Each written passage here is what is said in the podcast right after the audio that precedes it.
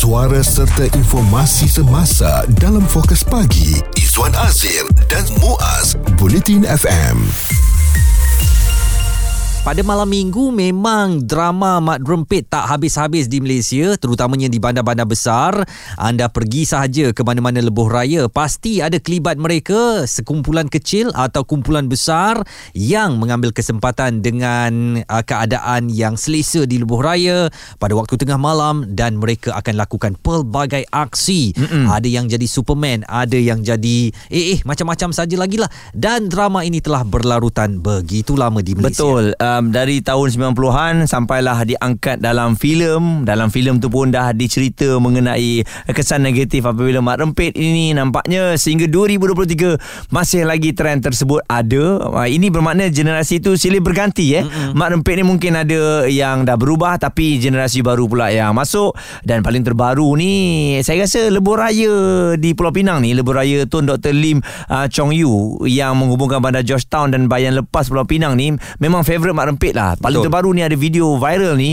Ada aksi Superman yang telah pun membuatkan Mat Rempit ni melambung apabila dia merampuh kereta, oleh kerana diorang langgar lampu merah. Kami tak tahu apa nasib Mat Rempit berkenaan, tetapi melihat kepada keadaan bagaimana lambungan itu berlaku, kami mungkin ucapkan takziah kepada keluarga mereka yang terlibat. Kita tak tahu berapa ramai lagi anak muda kita yang akan terkorban nyawanya di jalan raya akibat aksi Mat Rempit. Dan sebenarnya ada satu cadangan daripada Melaka, iaitu Mat Rempit sedang dipertimbangkan untuk direkrut sebagai sebahagian daripada pasukan ambulan motosikal supaya lebih berguna kepada masyarakat, dan itu cadangan pengerusi kategori pegawai korporat bersekutu Angkatan Pertahanan Awam Malaysia Melaka, Kolonel Pertahanan Awam Mike Tien, yang berkata kertas kerja untuk merekrut kumpulan motosikal ini sedang dijalankan dan bakal menjalani proses kajian.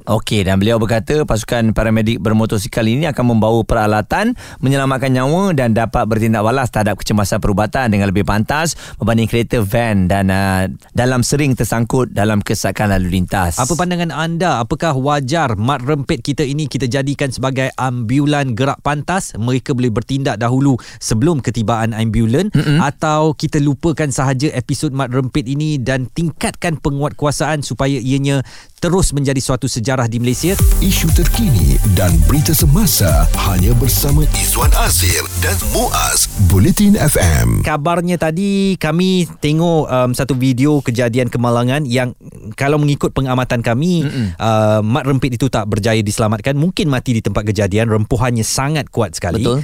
Kita ada Zul daripada Kulim. Bagaimana keadaan di Kulim? Apakah bandarnya tenang saja ataupun turut diganggu Mat Rempit pada malam minggu, Zul? Biasa pengalaman saya, apa yang jadi kat Kulim pun ada race lah. Biasalah benda tu. Kat mana cik? Kulim tu bandar pusing-pusing ada lagu tu je. Banyak-banyak. Apa di yang kat Kulim biasa dekat Jalan Kilang Lama lah dulu kan. Tu depan sekolah Badrishah tu ke? Tu sekolah saya lah, sekolah Badrishah tu. Masa tu pun dia depan sekolah Badrishah, depan sekolah Panima. Lepas tu menuju sampai ke Pekan Kulim. Jalan Kilang Lama depan mini stadium Kadi, tu yang jalan-jalan panjang memang dia selalu jadikan tu tempat race lah. Itu kat Kulim je, tapi sebabkan dia link dengan Penang, so BKE jangan nak cerita lah. BKE Kubang Semang tu straight sampai ke Bagan Ajam. So port-port ni sepah lah sebab jalan straight kan. Saya pun nak kata lebih pun, tuan cakap abang saya pun pernah race, adik saya pun race. Awak je yang tak terlibat race? Saya tuan-tuan cakap Mengaku jujur lah ni sekarang. Dah jujur lah. Saya tak pernah lah race malam, tapi kalau race yang dekat traffic light saya saja kata-kata aku tengok hang, tengok aku, kita race yang tu pernah lah. Tu biasa. Dia tak boleh. Dia dah awal lagu ni lah. Maknanya kita dia jeling saya dulu. Dia tak boleh lah. Tak boleh. Kelakian kita waktu dicabar dah. Dia link dulu. Dia jadi pantang dicabar lah. Kita memang terlayak lah. Tapi kita tak ada lah yang betul-betul yang malam-malam tak ada lah. Orang kata sakat traffic light tu sikit-sikit ada lah kan. Tapi Zul setuju tak kalau saya kata penguatkuasaan kita ni masih tak di tahap memuaskan sampai mereka ni bermaharajalela dan macam tak takut pun lah dengan undang-undang kan?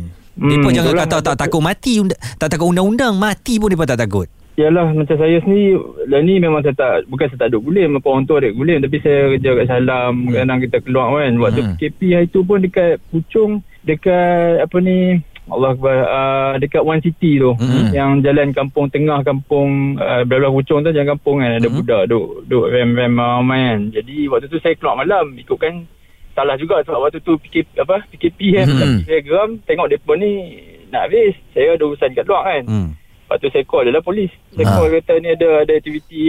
Bagus lah, bagus jalan kat tanggungjawab lah. Aha, itulah sebenarnya yang ni lah kan. Benda-benda macam tu lah yang kita boleh buat lah. Yang kita nampak, jangan tengok saja kan.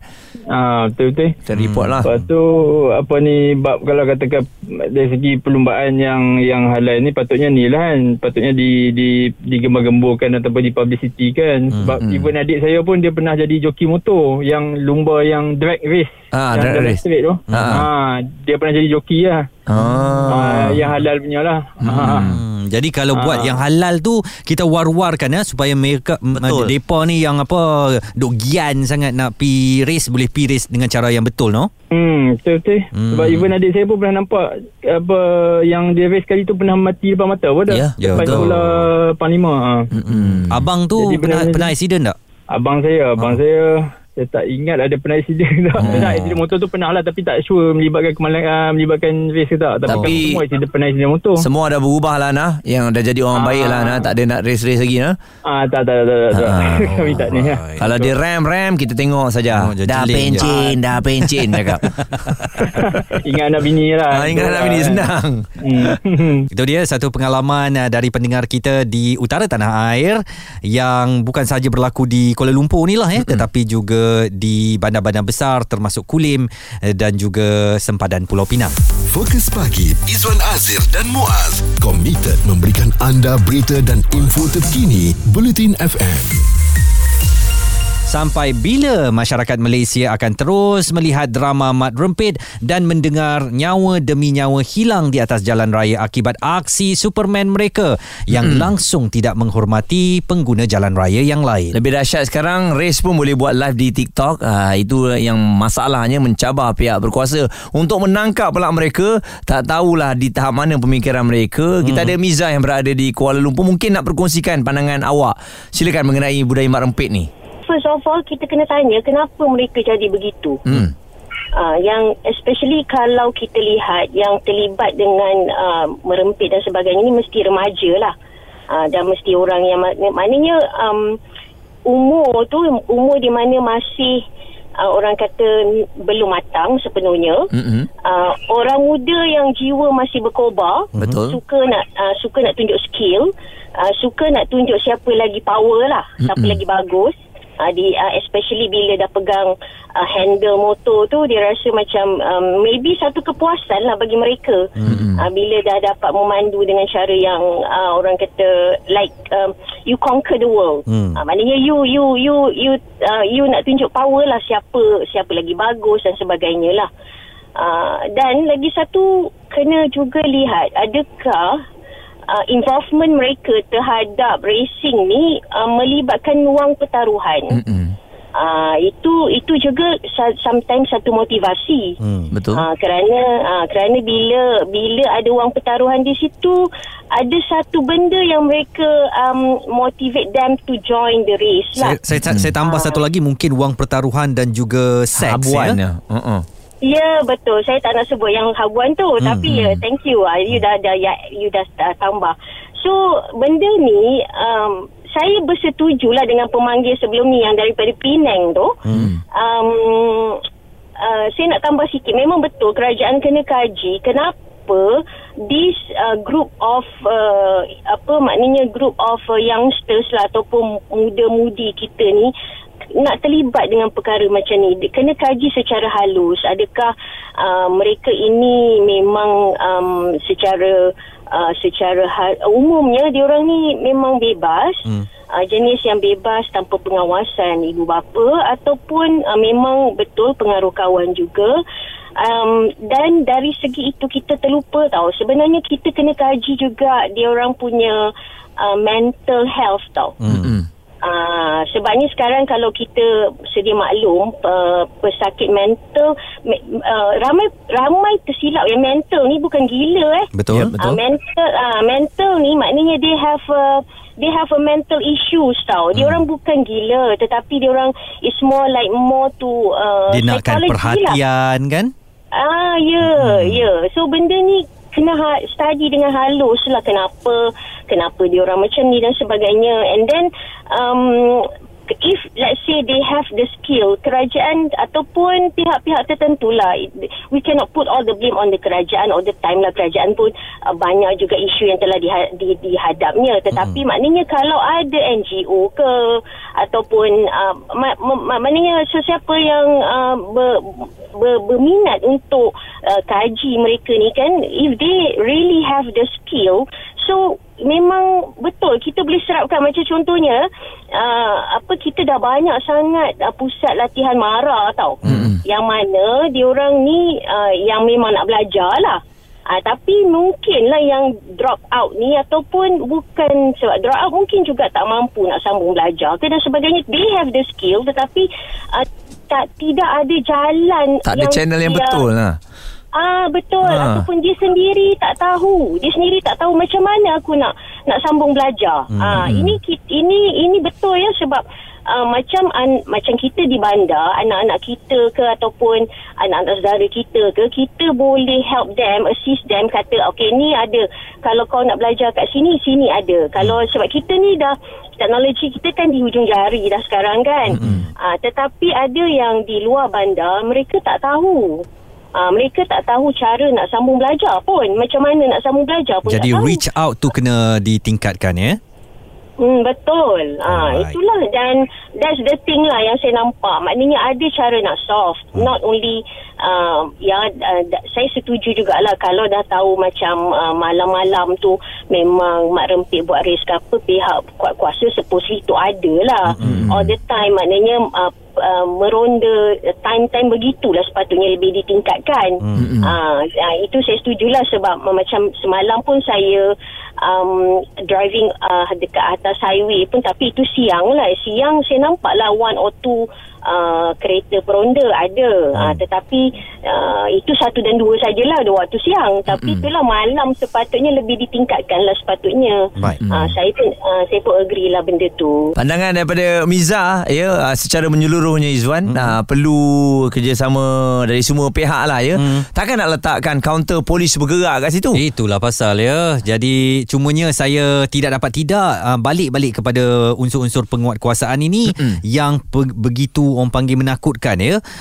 Kalau ada satu undang-undang yang menakutkan mereka dengan tindak laku mereka itu boleh membawa kepada hukuman berkenaan yang menakutkan mereka, pasti mereka tak akan melakukan jenayah rempit ini. Ataupun dari ibu apa sendirilah, yang pertama jangan berikan motor kepada mereka, tapi tak adil juga sebab ada nak pergi kerja naik motor. Dan yang kedua, yang remaja lagi ni, jangan dibenarkan keluar malam lah. Betul. Mengarut kalau diorang nak keluar pukul 12. Terutamanya pada hujung minggu kan, pukul 12, pukul 1 nak duduk luar katanya, nak lepak-lepak minum. Saya rasa tu kita sendiri dah tahu dah apa yang mereka akan lakukan. Ataupun bagi time, pukul 12 balik rumah. Betul. Jadi benda-benda macam ni mungkin dapat dielakkan . Firdaus Hussein menghantar WhatsApp kepada kami. Dia kata Mat Rempit di Penang yang terlibat kemalangan pada malam itu mati on the spot. Dan juga seorang lagi yang menghantarkan WhatsApp kepada kami, Rafi, menulis pupuskan sahaja budaya merempit, tiada satu pun manfaat bagi masyarakat juga negara. Terima kasih kepada anda yang telah pun memberi pandangan dan juga buah fikiran. Pendapat, komen serta perbincangan Fokus Pagi Izwan Azir dan Muaz, Buletin FM. Betulkah persoalannya Mat Rempit tidak takut kepada penguatkuasaan kerana memang tidak ada penguatkuasaan? Budaya Mat Rempit yang sukar dibendung. Dan awal tadi saya katakan, pada malam minggu kalau saya melalui Lebuh Raya Gatri yang berdekatan dengan rumah saya tu, dari rumah, tingkap rumah saya tu, Muaz, saya boleh dengar ya, miau miau. Bukan orang dengkur Bukan bunyi kucing tobi saya. Tapi bunyi motor yang menderu-deru dari Lebuh Raya. Betul. Apatah sekarang ni dah ada Lebuh Raya satu lagi dash yang juga sunyi pada waktu malam. Dia tempatnya bila sunyi. Bila sunyi dia jadi ruang yang sedap lah terutamanya Gatri tu memang kosong betul. Dan saya yakin saya pernah juga menyertai geng-geng motor ni lah. Tidaklah pernah jadi Mat Rempit. Tidaklah menjadi Mat Rempit tegar. Tapi saya rasa memang bila kita berada dalam grup Izwan dia mula rasa kita nak tunjuk kelakian. Memang buat Superman kita pun nak cuba pengecut tak macam Hagi, Abang Izwan. Minggu ni kita keluar motor kita pelan, minggu depan kita nak upgrade lagi laju. Betul, nak bagi masalahnya. Kalau minggu lepas orang kat rumah tu dengan bunyi dia nak bagi bunyi Jadi ada satu keinginan di situ. Tetapi balik tadi kepada soal penguatkuasaan. Di mana penguatkuasaan? Kenapa polis tak buat rondaan? Ataupun mungkinkah cara polis buat rondaan itu setakat berhentikan mereka, okey tolak semua motor pergi balai? Tak cukup, takut benda macam tu. Dan tak takut tak kita takut. Dulu nampak polis pun kita setakat, takut. Okey, dia tolak benda tak takut setakat tolak ke balai beramai-ramai, hello peace, semua buat gambar begitu kan. Tak ada apa yang menakutkan sangat pun. Aduh. Jadi mungkin itu yang menyebabkan budaya Mat Rempit ini masih lagi menular di negara kita. Ini pandangan seorang aktivis keselamatan jalan raya, saudara Syahrim Tamrin. Mekanisme penguasaan dan juga skop perception masyarakat mengenai undang-undang dan juga usaha PDRL ataupun agensi penguasa terhadap Mat Rempit ni amat rendah. The fear factor is not there. Budak-budak remaja dia tahu kalau dia tertangkap paling kuat pun dia kena kantoi ataupun ditahan motosikal selama satu malam atau satu hari. Itu saja. Lepas tu compound, lepas tu masuk mahkamah. What's next? Adakah mereka menjalani hukuman penjara ataupun diberikan khidmat masyarakat ataupun community service? Saya setuju kalau Mat Rempit tangkap, kita kasih dia hukuman menjalani latihan tentera, confirm taubat babe. Okey, dan saya rasa pihak berkuasa ni pun nak jaga semua Mat Rempit ni tak cukup. Sebab satu lagi mereka nak kena jaga lalu lintas, nak kena jaga jenayah daripada dorang ni yang buat salah, dorang yang buat hal. Dah tak masa-masa pihak boleh kena duduk kat highway tu. Bayangkan Izwan, ada shift kat highway pula. Tapi boleh nak kena duduk tunggu hari ni. Saya rasa kalau kita kat luar negara kan, Muaz, kalau dekat Eropah kan sentiasa ada kenderaan polis. Dia tak drive pun dia berhenti dekat tepi lebuh raya. Tetapi kat Malaysia ni macam jarang sangat nak nampak. CCTV pun ada kat lebuh raya tu. Jadi kalau di pusat kawalan tu dah nampak CCTV, ada ziung. Takkan mereka tengok aje dekat pusat juga, CCTV tu kan. Datanglah dan buatlah rondaan dan keluarkan kenyataan dekat situ. Yang ditangkap malam ini, motosikal anda akan disita. Jadi mungkinlah orang takut. Dan tak bolehlah bila datang tu buat rondaan. Okey, memanglah dia orang tak ada, sebab dia masuk ke Denai Alam. Yalah. Dia masuk ke Kampung Melayu Subang kan, dekat Lebuh Raya Gatri tu kan. Dia pergi cari SPK kan. Tetapi lepas tu bila polis dah tak ada, dia kembali, dia datang balik. Dia tahu dia memang ada kaki reki. Okey, clear masuk, semua datang balik. Dia akan tunggu atas jejambat kan. Dia akan tengok right jalan kereta clear, tak ada sangat, tak ada polis. Alright, jom jadi Superman. Itulah dia bunyi ziung yang kedengaran di rumah saya setiap malam minggu. Itu bila malam jadi king sangat, jadi hero. Bila siang tidur je. Mak suruh buat kerja pun tak mahu. Jadi itu yang masalahnya. Jom kita tengok lagi apa yang boleh kita buat penambahbaikan Mat Rempit yang suka dibendung ni. Sebab nampaknya masih lagi ada di tahun 2023 ni perlumbaan. Mungkin terms ataupun ayat-ayat yang digunakan tu dah berbeza dengan kita lah. Dulu orang sebut bosya lah, bojan lah. Sekarang mungkin masih ada kan, sebagai kita tak tahu kan, abuan kepada mereka. Mungkin juga ada aktiviti dadah di situ. Semua ini bersaling kait antara satu sama lain, dan kita perlu tuntaskan, perlu selesaikan. Suara serta informasi semasa dalam Fokus Pagi, Izwan Azir dan Muaz, Buletin FM. Kita ingat generasi yang terdahulu memang mereka ni sangatlah dengan motor ni, dengan perlumbaannya, macam-macam kegiatan yang berlaku. Dan mereka memang telah berubah apabila berlaku kemalangan, ada orang yang meninggal dunia. Jadi mereka berubah untuk menjadi yang baik. Tapi kita dikejutkan juga, sebab bila yang berubah jadi baik ni, rupa-rupanya generasi yang muda ni duk tengok abang dia duk main motor, rupa-rupanya dah tak nak minat. Sekarang dia pula ambil alih tugasnya untuk merempit. Dan saya tak faham kenapa kenapa agaknya kita bagaikan membiarkan sahaja lebuh raya kita pada malam minggu untuk dikuasai oleh Mat Rempit, di mana agensi penguat kuasaan kita, ya, pasukan polis, pasukan peronda lebuh raya yang sepatutnya lebih menggiatkan pada jam-jam tengah malam sehingga pukul 3-4 pagi ke, perlu berada di atas lebuh raya itu untuk memastikan bahawa ini bukan kawasan untuk mereka merempit, dan merempit tidak boleh dijadikan sebagai suatu kebiasaan pada malam minggu. Kita ada Farid Yusof daripada Pulau Pinang. Bagaimana agaknya situasi di Pulau Pinang kalau Farid nak gambarkan tentang aktiviti Mat Rempit ni, Farid? Memang kebiasaan malam minggu menjadi tumpuan lah kepada Mat Rempit, khususnya anak muda, untuk melakukan aktiviti perlumbaan motosikal. Jadi itulah kita pun jadi tanda tanya di mana agensi penguatkuasaan pada waktu itu. Sebab apa, memang masa tu kita balik pukul 12 malam kan, memang kita tengok jalan tu dikawal oleh mereka. Ada yang bawa lawan arus dan sebagainya. Kita berasa takut. Bila kita nak kereta, kita pula kena lalu tepi. Bagi mereka laluan. Jadi itulah kita tanda tanya lah, kenapa masa waktu itu tak ada agensi penguasa. Dan ada penonton-penonton pula macam seronok je tengok perlumbaan tu. Betul. Penonton pun bersorak-sorak bagaikan satu pesta. Tapi Abang Izwan, Muaz, saya cuma nak kongsilah. Saya pun ada kenal ramai anak muda yang rempit ni. Cuma ni mereka ni, bila bukan di situasi tu, mereka ni sangat baik. Sangat baik, sangat helpful, sangat membantu. Betul. Tapi bila situasi berlainan, mereka jadi mak rempit yang jangan agresif dan ganas. Maknanya bila tangan ada dekat pedal motor tu, tiba-tiba kena sampung, no? Betul, jadi ikut lain. Itulah. Saya rasa ni pengaruh kawan juga, no, Farid. Maknanya hamba apa malam minggu ni tak ada apa. Jomlah kita racing. Hang berani dah, hang berani. Ni pengecut, hang cakap je hang berani. Jadi kawan tu pula. Betul. Abang Tiang. Tiang. Jadi dia tercabar dan dia mungkin terpaksa menurut apa yang kawan dia lakukan, ya. Betul kan. Jadi apa yang boleh kita buat ni untuk generasi-generasi ni pada pandangan awak?